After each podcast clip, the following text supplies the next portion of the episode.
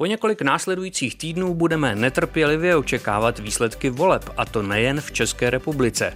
Často si říkáme, že svobodné volby jsou základem demokracie. Jsou ale svobodné volby také zárukou demokracie? Co musí evropské země, včetně Česka, dělat proto, aby jejich demokratické základy zůstaly pevné? Nakolik je třeba počítat s tím, že výsledky voleb v jedné zemi mohou být pro ostatní země povzbuzením či zklamáním? Interview Plus.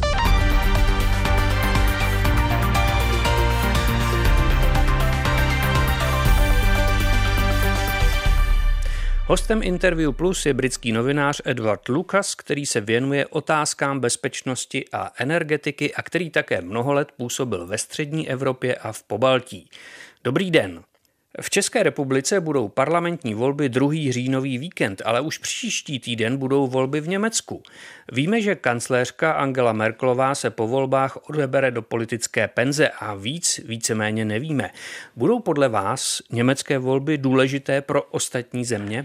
The German election is the most important Německé volby jsou nejdůležitější letošní volby v Evropě. Nepůjde jen o výsledek, protože po volbách začnou koaliční jednání, při kterých každý jedná s každým. Takže se obávám, že novou německou vládu nebudeme mít před koncem roku, což je nežádoucí moment nejistoty v situaci, která je i tak velmi obtížná, ale je to daň za demokracii. A bude výsledek, a to nejen volební, ale především výsledek koaličních jednání v Německu, rozhodovat také o budoucnosti Česka? I think that the leadership in Europe Myslím, že v Evropě je v tuto chvíli nouze o vedení. Jediný, kdo má v Evropě silné vůdce, je dnes Litva. A přestože je to země s ohromnou historií, má jen necelé 3 miliony obyvatel. Potřebujeme Francii a Německo, aby zejména jako velké země prokázali schopnost vést. Bez nich nemůže Evropská unie mít pořádné vedení. A všechny malé a středně velké evropské země to musí vědět. Česká republika Česka je tedy jednou z mnoha zemí, které musí žít a vyrovnávat se s důsledky nedostatku lídrů v Evropě. Nechme na chvíli Německo být a připomeňme, že ještě jednu důležitou zemi čekají volby, totiž Rusko, a to už za několik dní. V roce 2016 při posledních volbách získala vítězná strana jednotné Rusko přes 50% hlasů. Můžeme očekávat letos podobný výsledek, tedy robustní vítězství jednotného Ruska a tím vlastně i Vladimíra Putina? I would be cautious about using the word election to describe what's going on in byl bych při popisu toho, co se v Rusku odehraje s výrazem volby opatrný. Volby znamenají politický výběr, soutěž a nepředvídatelnost a tyto prvky v Rusku chybějí. Žádný opravdový výběr tam není, ani soutěž a výsledek je předem jistý. Takže snad by se to dalo nazvat politickým divadlem. I ty omezené politické svobody, které Rusové mývali, teď mizí. Moc začíná omezovat i takzvané systémové strany. Například i takový komunisté polekaně hlásí, že jejich manévrovací prostor v systému se zúžil. A samozřejmě muž, který by měl být v čele opozice proti Putinovi, Aleksandr Navalny, je ve vězení a jeho taktika takzvaného chytrého hlasování, čemuž v angličtině říkáme taktické hlasování, tedy sjednocení hlasů za nejsilnějším protikremelským kandidátem, ani to není teď proveditelné. Takže vyhlídka Ruska je pěkně temná. A to znamená, že stejně temná je vyhlídka zemí, které žijí v ruském stínu. Vraťme se ještě na chvilku k Německu. Co by tedy znamenala nedůrazná a váhavá německá vláda pro Evropu? Projevila by se třeba v dialogu se spojenými státy? In terms of global power politics, um, the question is what um, do we do about the rise of China? V globální politice je zásadní otázkou, jak si poradit se vzestupem Číny. Američané, zejména Joe Biden a jeho vláda, začínají silně doufat, že se jim dostane podpory ze strany Evropy. Vysílají proto přes Atlantik nabídky ke globální spolupráci prosperujících demokracií s cílem omezit nebo aspoň kontrolovat čínský vliv. Odpověď Evropy je a doposud byla velkým zklamáním. Francouzský prezident Macron se jen předváděl, kancléřka Merklová váhala, představitelé Evropské unie se jako obvykle vyjadřovali velmi neurčitě. Takže američané mají Evropy v tuto chvíli celkem plné zuby. Proto ji nechávají stát bokem, nestojí jim za to, aby si s ní lámali hlavu. Uzavřeli proto dohodu s Německem a Ruskem, aby měli z krku plynovod Nord Stream a obracejí svou pozornost do Tichomoří. Takhle se obávám, že to pár let zůstane. Amerika se nebude v oblasti bezpečnosti na evropské straně moc angažovat. Budeme si to muset vyřídit vlastními silami. A to bude těžké, protože to jako Evropané ještě sami nedokážeme. Takže je tu prostor pro další ruskou agresi, ať už vojenskou, nebo na poli kybernetické kriminality a dezinformací, nebo v energetice. A dlouhý, nekonečný pochod Evropy k větší bezpečnosti se povleče dál a bude se často ubírat nesprávným směrem. Američané mezi tím uzavřou s Čínou nějakou dohodu s omezenou evropskou podporou. Možná Britové pošlou pár válečných lodí, Francouzi trochu přispějí, ale pro Američany to bude v Tichomoří dost tvrdé. Když už jste se zmínil o plynovodu Nord Stream 2, který je teď oficiálně hotov, bylo moudré spojovat německý průmysl s ruským zdrojem energie? No, I was against Nord Stream 1 and I'm against Nord Stream 2 and I'm ne, já jsem byl proti Nord Streamu 1 a jsem i proti Nord Streamu 2. Co do Evropy přivede? Spíš než plyn, ruský vliv a korupci.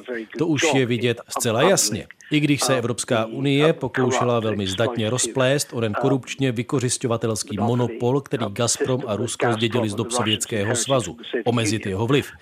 S tím musíme nadále bojovat. Velmi přísně uplatňovat antimonopolní zákony a snažit se snížit dopady Nord Streamu 2. Myslím, že Němci nikdy dobře nepochopili, že tady nejde o obchodní otázky. Zemní plyn je politická komodita, nejen surovina. Musíme to mít na mysli. Německu chybí schopnost strategického jednání a uvažování. Neuvědomují si, že kdo je velkou hospodářskou mocností, má zároveň velkou politickou odpovědnost. To je špatné pro celou Evropu. Spotřebitelé, kteří plyn nakupují, platí za německou sebestřednost, samolibost a naivitu.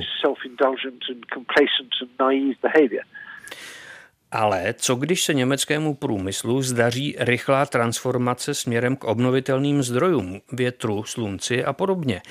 Takový je přece plán Berlína. Nemůže to alespoň trochu snížit význam plynovodu Nord Stream 2?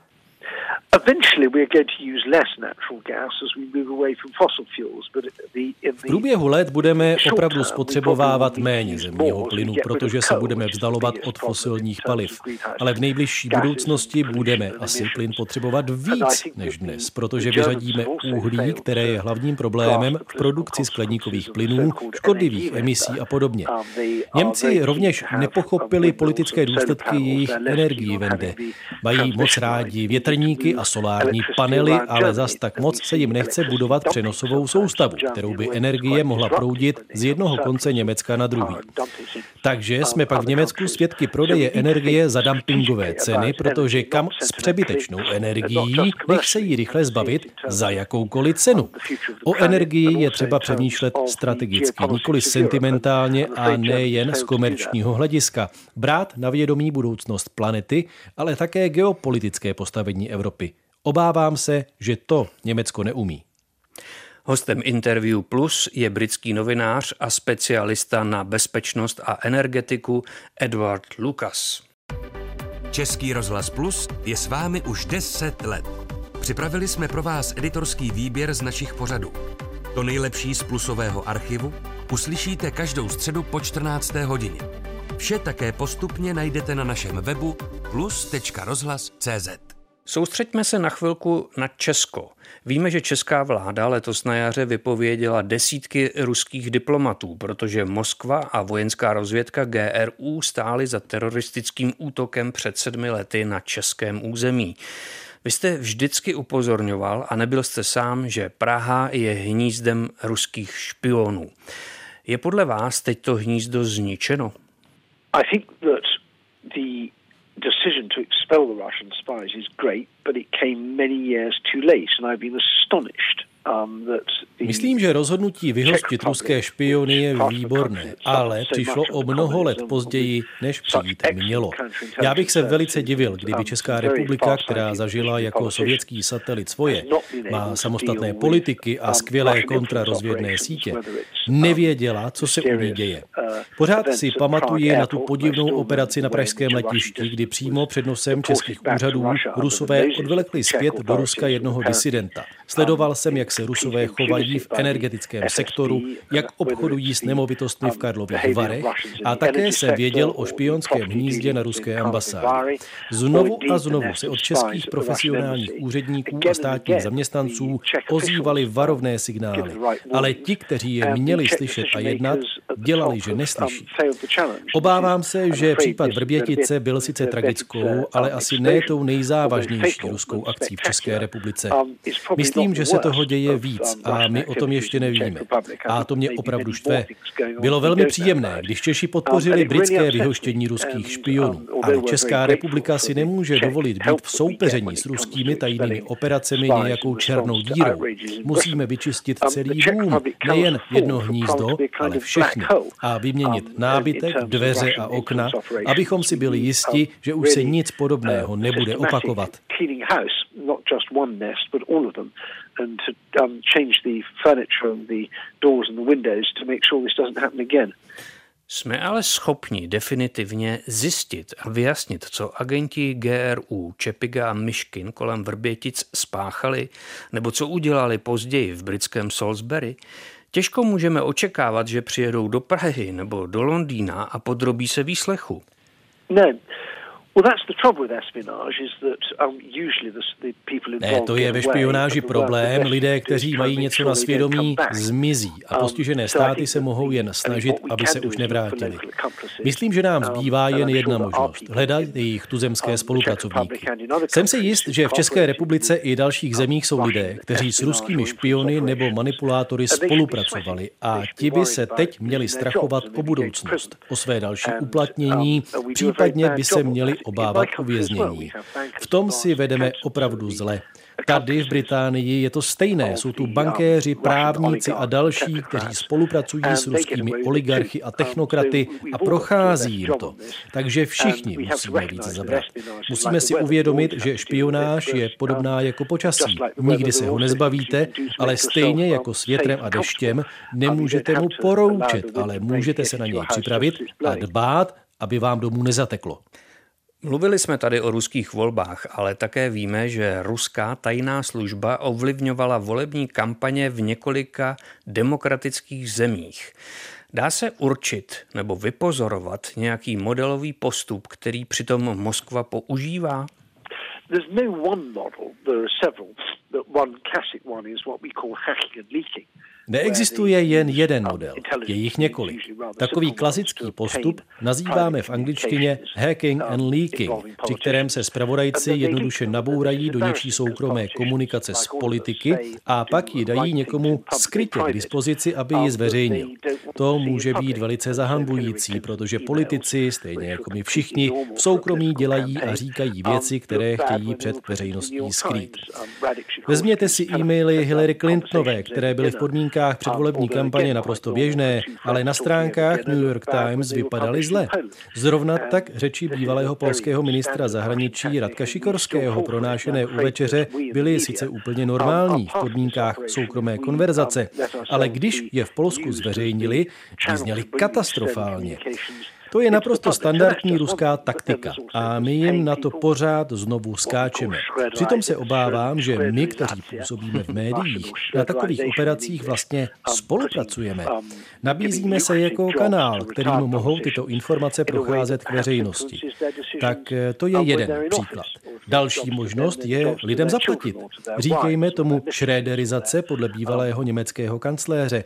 Mám na mysli nabídky dobře placených postů pro bývalé politiky, ovšem koncipované tak, aby to ovlivnilo ještě jejich rozhodování v politické funkci. Nebo se dají podobné nabídky směřovat na děti daného politika nebo na manželku či milenku. Peníze hrají v politice velkou roli v mnoha zemích a Rusko ví, jak toho využít. A pak tu máme dezinformace, Facebook, WhatsApp, řetězové maily, hoaxy a zprávy, na kterých je něco pravdy, ale jsou interpretované, jak je třeba. Takže Rusko má k dispozici ohromný arzenál, jak postupovat a nebojí se toho využívat.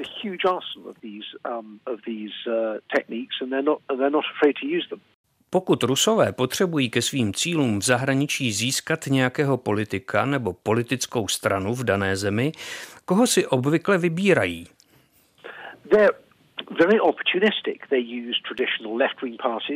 v tom jsou oportunisté. Používají tradiční levicové strany, kde se um, přiživují na jejich antiamerických postojích, naznačují, že američané chystají další studenou válku, před kterou je třeba se chránit. Um, Zrovna tak oslovují pravicové strany, často i extrémně pravicové, které dobře slyší na hrozby ilegální migrace nebo různé konspirační teorie. Ale dokáží oslovit i strany středu, zejména ty, kterým jde o podporu obchodu. Ty lákají na hesla jako pryč s politikou, věnujme se klidnému, nerušenému životu a vydělávejme peníze. A také náboženské strany, kterým řeknou, že Rusko je země, která staví na rodině, víře a tradičních hodnotách, což zabírá. Rusové jsou zcela mnohostraní, berou každou stranu, kde se mají čeho chytit. Rusko se v poslední době pokusilo posílit svoji pozici v Evropě exportem vakcíny proti covidu s názvem Sputnik V. Například Maďarsko vakcínu zakoupilo a očkovalo s ní, Slovensko ji sice zakoupilo, ale nakonec ji nepoužilo. Byl Sputnik V podle vás dobrým nástrojem na šíření ruského vlivu v zahraničí? Nejsem odborník na lékařství a nemohu to posoudit, ale zdá se mi, že ruská vakcína funguje celkem dobře, lépe než třeba některé čínské vakcíny. Ale o to doopravdy nejde.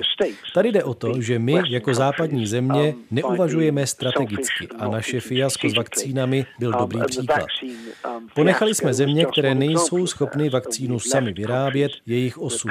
A oni země se pak obrátili k Rusku nebo k Číně a přijali někdy docela vděčně a nadšeně nabídky, kterých se jim dostalo.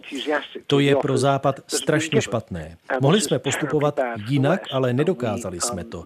To mě velice štve.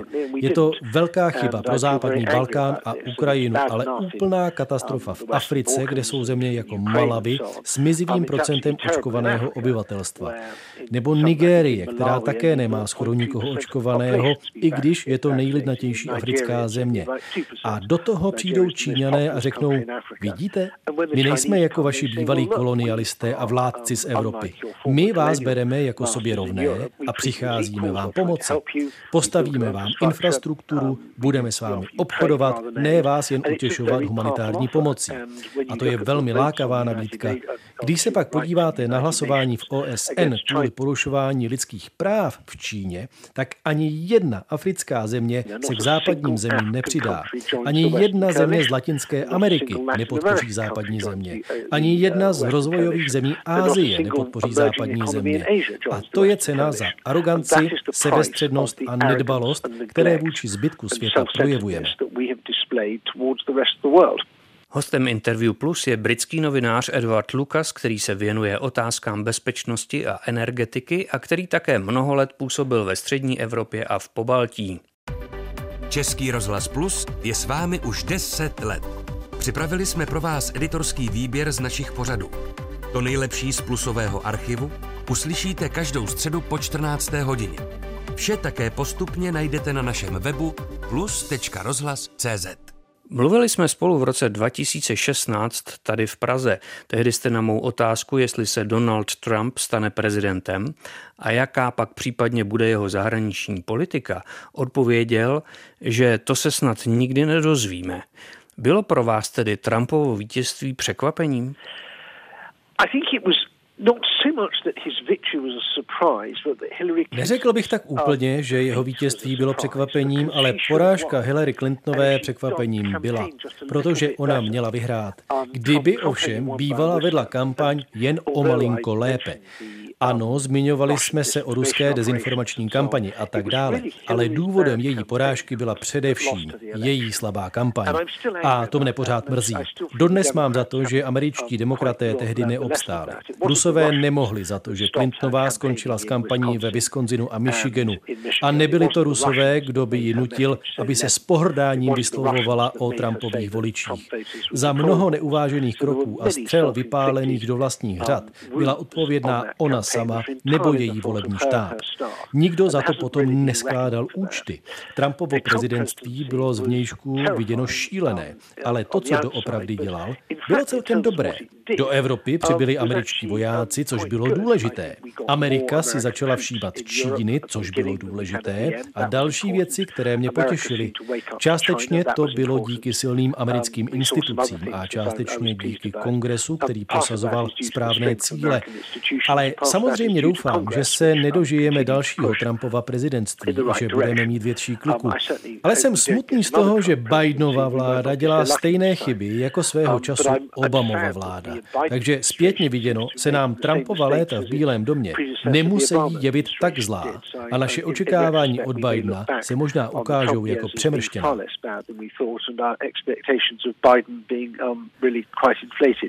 Donald Trump jako prezident jistě ovlivnil také evropskou politiku. Byl jeho přístup k politice povzbuzením pro evropské populisty? Myslím, že se v Evropě takové prvky objevily. Pokusy hrát evropské Trumpy. Moc se jim ovšem nedařilo. Myslím třeba Vox ve Španělsku nebo krajní pravičáky v Británii. Populisté napříč Evropou neměli takový úspěch, jak se čekalo. Řekl bych, že populisté jsou na ústupu spíš než na vzestupu, ale hlavní efekt, který na nás Trump měl, je v tom, že Evropany přinutil, aby si uvědomili, že žijeme v nebezpečném světě a že musíme nad svou bezpečností důkladně přemýšlet. To byla dobrá věc, ke které jsme ale zůstali hluší. Evropská bezpečnost to je stále stejná kaše jako před čtyřmi lety. S jednou výjimkou, a to jsou výdaje na obranu, které vzrostly a už nejsou tak skandálně nízké jako třeba před deseti lety. Za poslední čtyři roky podstatně stouply ve Švédsku, Finsku či Dánsku. To jsou země, které jsou pro Baltskou oblast velmi důležité. I na moderní zbraně se vynakládá víc peněz, což je dobré, a to se z části děje je proto, že lidé dostali strach, že Trump odvede Spojené státy z NATO. And, I think that is partly thanks to people being scared that Trump really would just pull America out of NATO if Europe carried on um, behaving as it, as, it, as it was. V roce 2016 jste v Praze přednášel o kybernetické kriminalitě a fake news. Takzvaná alternativní fakta jsou teď po pěti letech stále kolem nás, v České republice i jinde. Co děláme špatně? Kdybych znal odpověď, napsal bych o tom um, knihu, jenže ji neznám. Vidím, že situace se zhoršuje a naše protiopatření jsou prozatím neúspěšná. Takzvaný fact-checking nefunguje, i když jsme na něj kladli takový důraz. Ověřování faktů funguje dobře na voliče, kteří se zajímají o pravdu, ale neoslovuje voliče, kteří dají na city a pudy. Pokoušeli jsme se finančně podpořit nezávislé novináře a také je teď kvalitní žurnalistů žurnalistů víc. Podporují je nejrůznější mecenáši či daňoví poplatníci a nemusí spoléhat na vydělávání peněz. A to je dobře. Jenže znovu to se zamlouvá lidem, jako jsme my dva, ale nedosáhne to na lidi, kteří konzumují dezinformace. Musíme na tom dál pracovat. Myslím, že fake news jsou spíše symptomem nějakého problému, než ten problém samotný. Ten je spíš způsoben psychickým a sociálním stresem, který vede lidi k tomu, že se cpou intelektuálním odpadem. Proto se musíme podívat hluboko dovnitř naší společnosti a zjistit, proč se lidé cítí tak vzdáleni a odcizeni a proč propadají konspiračním teoriím, které vysvětlují problémy celého světa nějakou báchorkou. Nevidím řešení, ale bude to práce pro mnoho dalších let.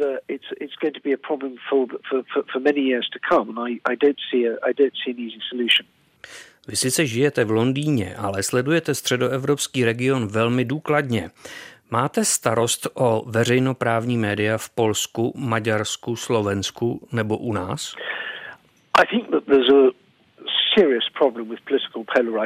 Myslím, že v některých zemích je vážný problém politická polarizace. Když se dívám na polskou televizi, jsem z toho velmi nesvůj.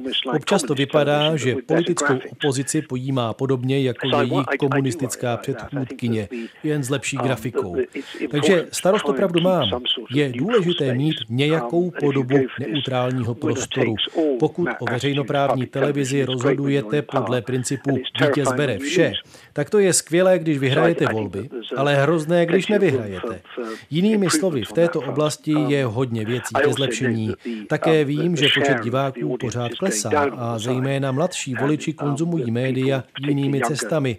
Už nesedají večer před televizi a nemačkají vypínač. Vezmou si tablet nebo telefon nebo něco takového. Ale především se domnívám, že média neutvářejí společnost. Stav médií spíš odráží stav společnosti. Takže politickou polarizaci nelze připisovat médiím, ta ji spíše jen reflektují.